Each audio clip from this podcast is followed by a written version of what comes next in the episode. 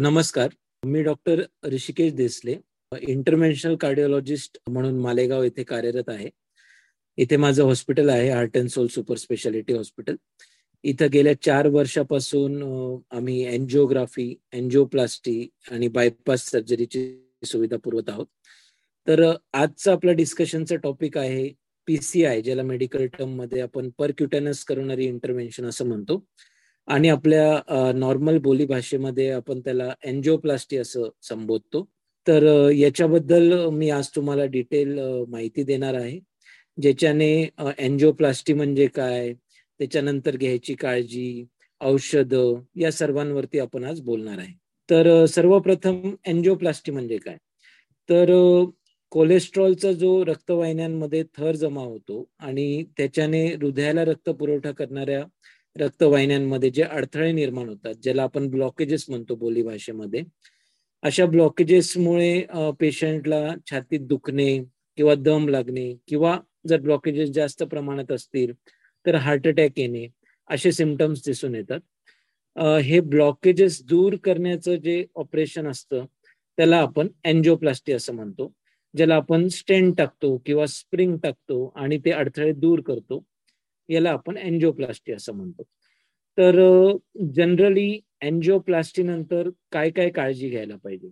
तर सर्वप्रथम मी बोलेल पंचर साईटबद्दल. म्हणजे आपण जिथून एन्जिओप्लास्टी करतो आयदर आपण ते हातातून करतो किंवा जांगेतून करतो. जांगेतल्या रक्तवाहिनीतून करतो किंवा हातातल्या रक्तवाहिनीतून करतो. तर हातातल्या मनगटाच्या रक्तवाहिनीमधून ज्यावेळेस आपण एन्जिओप्लास्टी परफॉर्म करतो त्यावेळेस तुमच्या हातामध्ये मनगटाच्या इथे एक सुई टोचून त्यातून ते कॅथेटर नेऊन त्याच्यातून ती अँजिओप्लास्टी केली जाते. तर काही वेळेस जर हाताची अॅनाटॉमी चांगली नसेल आणि तिथून आपल्याला जमत नसेल करता येण्यासारखं नसेल तर त्यावेळेस आपण जांगेतून करतो. जांगेतल्या रक्तवाहिनीतून करतो. तर ह्या पंचर साईडची कशी काळजी घ्यायची? कारण की जनरली ऑपरेशन झाल्यानंतर within one or two days पण पेशंटला डिस्चार्ज करू शकतो. डिस्चार्ज केल्यानंतर जर आपल्या पंचर साईटला जर काही सूज आलेली असेल किंवा तिथं काही काळा किंवा निळा डाग आलेला असेल आणि तिथं जर आपल्याला खूप जास्त वेदना होत असतील तर त्याविषयी आपण लगेच आपल्या डॉक्टरांना किंवा हॉस्पिटलला इन्फॉर्म करायला पाहिजे की असं होतंय कारण जनरली असं होणं अपेक्षित नाहीये. जर असं होत असेल तर डॉक्टर बघून ठरवतील की हे गोळ्या औषधांनी ठीक होईल किंवा याला काही वेगळं करण्याची गरज आहे तर ही गोष्ट आपण प्रामुख्याने बघायला पाहिजे की तिथं सूज आहे का किंवा दुखतंय का? जर पायातून केलं असेल तर चालताना काही अडथळा येतोय का? किंवा ज्या पायातून केलेला आहे ज्या पायाच्या जांगेतून केलेल्या आहे त्या पायाला काही मुंग्या येत आहेत का? किंवा बधीरपणा येतोय का? किंवा पाय निळा किंवा काळा पडलाय का? सेम हाताच्या बाबतीत हाताला पण सूज आलेली आहे का? दुखतंय का? तिथं कलर चेंज झालेला आहे का? हात थंड पडलेला आहे का? पायाला किंवा हाताला सूज आहे का? हे सगळं आपण बघायला पाहिजे पंचर साईट नंतर. आणि हे जर काही असेल तर लगेच आपल्या डॉक्टरांना इन्फॉर्म करून त्याच्याबद्दल इमिडिएटली काहीतरी ट्रीटमेंट चालू करायला पाहिजे. किंवा काही लोकांना आपण हाताला किंवा पायाला पट्टी बांधून देतो डिस्चार्जच्या वेळेस तिथून काही रक्तस्त्राव होऊ नये म्हणून तर ती पट्टी दुसऱ्या दिवशी आपण आंघोळीच्या वेळेस काढून टाकू शकतात. तुम्ही तिथं आंघोळ करू शकतात पाणी लावू शकतात साबण लावू शकतात ती जागा स्वच्छ ठेवू शकतात. मॅक्झिमम ती जागा स्वच्छ ठेवणे आणि कोरडी ठेवणे. म्हणजे आंघोळ वगैरे झाल्यानंतर पुसून वगैरे कोरडी ठेवणे. एवढी त्याची बेसिक काळजी घेतली तर शक्यतो आपल्याला पंचर साईटशी रिलेटेड काही प्रॉब्लेम येणार नाही. आता नेक्स्ट टॉपिक वर येऊया. नेक्स्ट टॉपिक आहे गोळ्या आणि औषधं. तर सगळ्यात महत्वाचं पथ्य जर एन्जिओप्लास्टी नंतर काही असेल तर गोळ्या. गोळ्या हे तुम्ही बंद करू शकत नाही. पहिले तीन ते सहा महिने डिपेंडिंग की किती स्प्रिंग आहे किती स्टेंट आहे किती ब्लॉक सिव्हिअर आहे त्याच्यानुसार तुमचे डॉक्टर तुम्हाला सल्ला देतील की गोळ्या आणि औषधं कसे घ्यायचे. पण तुम्ही ज्या पण डॉक्टरांकडे एन्जिओप्लास्टिक केलेली आहे त्या डॉक्टरांच्या सल्ल्यानुसारच सगळ्या गोळ्या औषधं चालू ठेवायचे. त्यांच्या सल्ल्याशिवाय एक सुद्धा गोळी किंवा एक सुद्धा औषध आपल्या मनाने बंद नाही करायचंय. आणि यामध्ये सर्वात महत्वाचं जे औषध असतं ते रक्त पातळचं औषध असतं.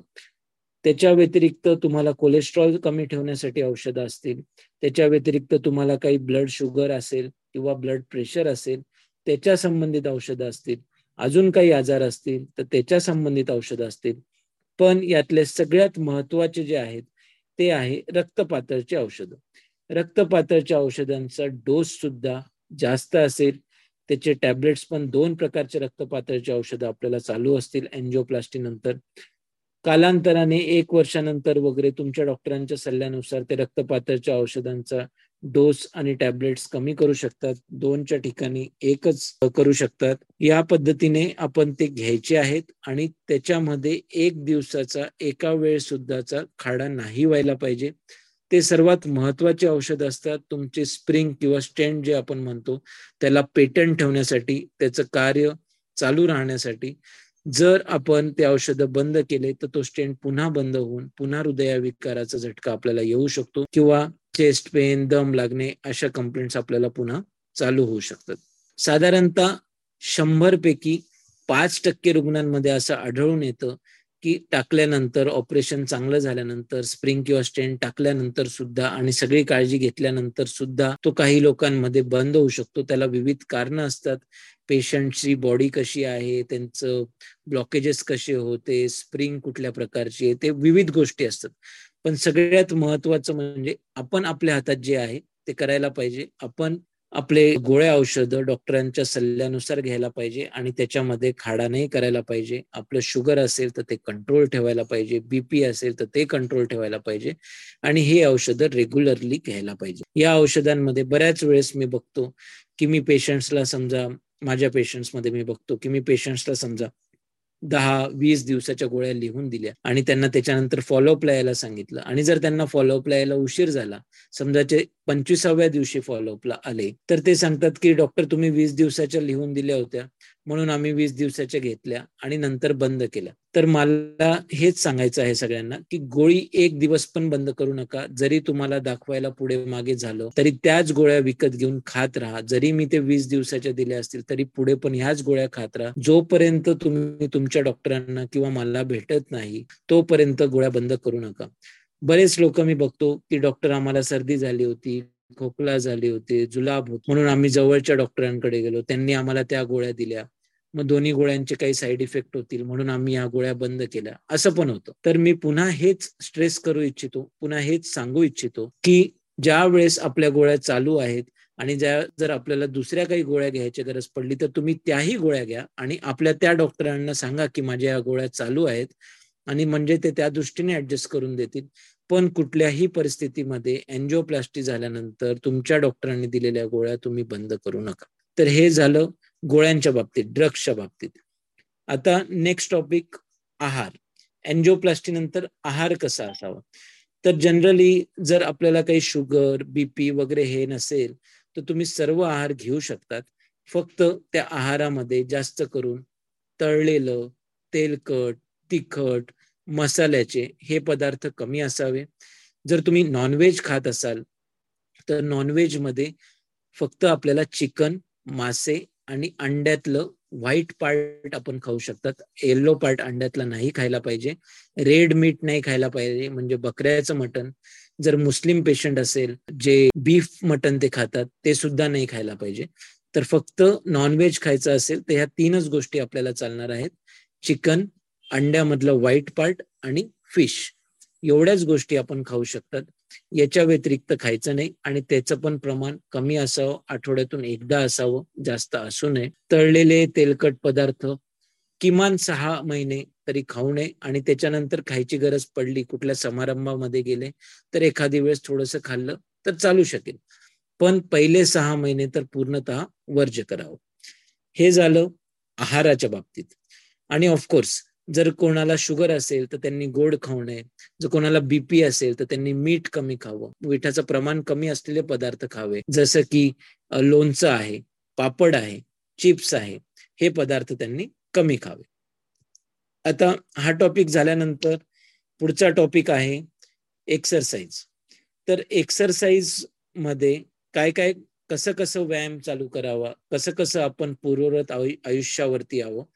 याच्याबद्दल मी सांगू इच्छितो. तर जनरली पहिला एक महिना तर कुठलीही एक्सरसाइज करायला नाही पाहिजे. आपण फक्त आपलं दैनंदिन जीवनामध्ये ज्या गोष्टी लागतात जसं घरामध्ये इकडे तिकडे फिरणे बाथरूमला जाणे आंघोळीला जाणे फार तर फार अंगणामध्ये फिरणे एवढ्या गोष्टी आपण करू शकतात. आणि एक्सरसाइज जे आहे ते एक महिन्यानंतर चालू करायला पाहिजे. ती पण कुठलीही हेवी एक्सरसाइज न करता फक्त आणि फक्त चालणे हा व्यायामाने सुरुवात करायला पाहिजे सुरुवातीला. नंतर हळूहळू तुमच्या हृदयाच्या पंपिंगनुसार तुमचे ब्लॉकेजेस कसे होते त्याच्यानुसार तुमचे डॉक्टर तुम्हाला सल्ला देतील की हळूहळू एक्सरसाइज कशी वाढवायची. मिनिमम एक्सरसाइज एक महिन्यानंतर आपण रोज पाच मिनिटं चालणे अशी सुरुवात करून ते हळूहळू वाढवून पुढच्या सहा दिवसामध्ये जर आपल्याला काही छातीत दुखत नसेल दम धाप लागत नसेल तर ते हळूहळू वाढवून आपण त्याला तीस मिनिटापर्यंत दिवसा न्यायला पाहिजे. एका दिवसामध्ये तीस मिनिटाचा एक्सरसाइज आणि आठवड्यातून पाच दिवस हा पुरेसा एक्सरसाइज आहे तुमच्या हृदयाची काळजी घ्यायला आणि तुमचं हृदय चांगलं ठेवायला. याच्यापेक्षा जास्त एक्सरसाइज आपल्याला जर करायचं असेल करायची इच्छा असेल तर आपल्या डॉक्टरांच्या सल्ल्यानुसार करावा. ते तुम्हाला योग्य ते सल्ला देतील. पण minimum one month after angioplasty तुम्ही एक्सरसाइज चालू करून पुढच्या एक एक महिन्यामध्ये तो वाढवत वाढवत मिनिमम तीस मिनिटापर्यंत ब्रिस वॉकिंग पर डे आणि तो पण मॅक्झिमम पाच दिवस एका आठवड्यामध्ये एवढा जर केला तर तो तेवढा पुरेसा आहे. त्याच्यानंतर आपण बोलणार आहोत की आपल्या सेक्शुअल लाईफबद्दल. तर सेक्शुअल लाईफ आपण एक महिन्यानंतर किंवा आठ आठवड्यानंतर चालू करू शकतात. आणि मी तर असं म्हणेल की ज्या वेळेस आपण दोन मजले जिना हा न थांबता न थकता किंवा तुम्हाला छातीत दुखत नाहीये दम लागत नाही असा चढू शकतात त्याच वेळेस तुम्ही तुमचं सेक्शुअल लाईफ चालू करायला पाहिजे तुमचं लैंगिक कार्य चालू करायला पाहिजे. तोपर्यंत जर आपण ते करण्याचा प्रयत्न केला तर होऊ शकतं की आपल्याला जास्त दम लागेल किंवा आपल्याला पुन्हा चेस्ट पेन वगैरे चालू होईल. तर हे आपण दोन महिन्यानंतर चालू करू शकतात. पण ते पण तुमच्या एक्सरसाइज कॅपॅसिटी नंतर ते डिसाईड करता येईल की कधी चालू करायचं. दुसरं गोष्ट तुम्ही ड्रायव्हिंग कमीत कमी एक महिना तरी अवॉइड करायला पाहिजे. एक महिन्यानंतर तुम्ही तुमचं टू व्हीलर असेल फोर व्हीलर असेल हे ड्रायव्हिंग करू शकतात. रेग्युलर बेसिसवरती करू शकतात आणि त्याच्यामध्ये काही प्रॉब्लेम नाहीये. ट्रॅव्हलिंग म्हणजे जो प्रवास आहे तो तुम्ही एक महिन्यानंतर कुठल्याही प्रकारचा प्रवास करू शकतात. मग तो कारने असेल बसने असेल ट्रेनने असेल विमानाने असेल याच्यामध्ये आपल्याला काही प्रॉब्लेम नाहीये. तुम्ही तो करू शकतात. तर जर हे सगळे पथ्य सगळ्यात महत्वाचं म्हणजे औषधांचं त्याच्यानंतर आहाराचं आणि व्यायामाचं हे पथ्य जर तुम्ही पाळले एन्जिओग्राफी नंतर एन्जिओप्लास्टी नंतर तर तुम्ही तुमचं आयुष्य पूर्वरत आणू शकतात त्याच्यानंतर अजून एक महत्त्वाचा पार्ट राहिला की जे पण तुम्हाला धूम्रपानाची जर सवय असेल कुठल्या पेशंट्सला जर कोणी तंबाखू खात असेल जर कोणी स्मोकिंग करत असेल तर हे खूपच जास्त हार्मफुल आहे तुमच्या हृदयासाठी. किंवा टाकलेले जे स्प्रिंग आहेत स्टेंट आहेत ते सुद्धा हे जर आपण कंटिन्यू केलं आणि सगळे पथ्य पाळले पण हे पथ्य नाही पाळलं तरी सुद्धा आपल्याला पुन्हा ब्लॉकेजेस होऊ शकतात. त्याच्यामुळे आपण आपलं जे तंबाखूचं व्यसन आहे किंवा स्मोकिंगचं व्यसन आहे बीडीचं व्यसन आहे सिगरेटचं व्यसन आहे हे व्यसन आपल्याला पूर्णतः एन्जिओप्लास्टी नंतर बंद करावं लागेल. ते आपल्याला बंद करता येणं शक्य नसेल तर तुमच्या डॉक्टरांचा सल्ला घ्यावा काही मेडिकल हेल्प घ्यावी. वेगवेगळे औषधं त्याच्यासाठी येतात ते सोडवण्यासाठी. आणि हे तुम्हाला सोडणं हे फार गरजेचं आहे. हे जर आपण नाही सोडलं तर हे सगळं एन्जिओप्लास्टी करून गोळ्या घेऊन सुद्धा आपल्याला पाहिजे तो बेनिफिट आपल्याला मिळू नाही शकणार. आणि सगळ्यात शेवटचं सांगायचं जर झालं तर तुमचं मानसिक आरोग्य पण तुम्हाला चांगलं ठेवावं लागेल. त्याच्यामध्ये बऱ्याचदा काय होतं की एन्जिओप्लास्टी झाल्यानंतर पेशंट थोडासा डिप्रेशनमध्ये असतो की मला एवढं मोठा अटॅक आला एवढं मोठं माझं ऑपरेशन झालं आता माझी लाईफ पूर्वपदावर येईल का मी चांगलं आयुष्य जगू शकेल का? तर ऑफकोर्स विदिन अ मंथ तुम्ही पुन्हा नॉर्मल आयुष्य जगू शकतात. जर तुम्ही हे सगळे पथ्य पाळले आणि सगळं पाळलं तर.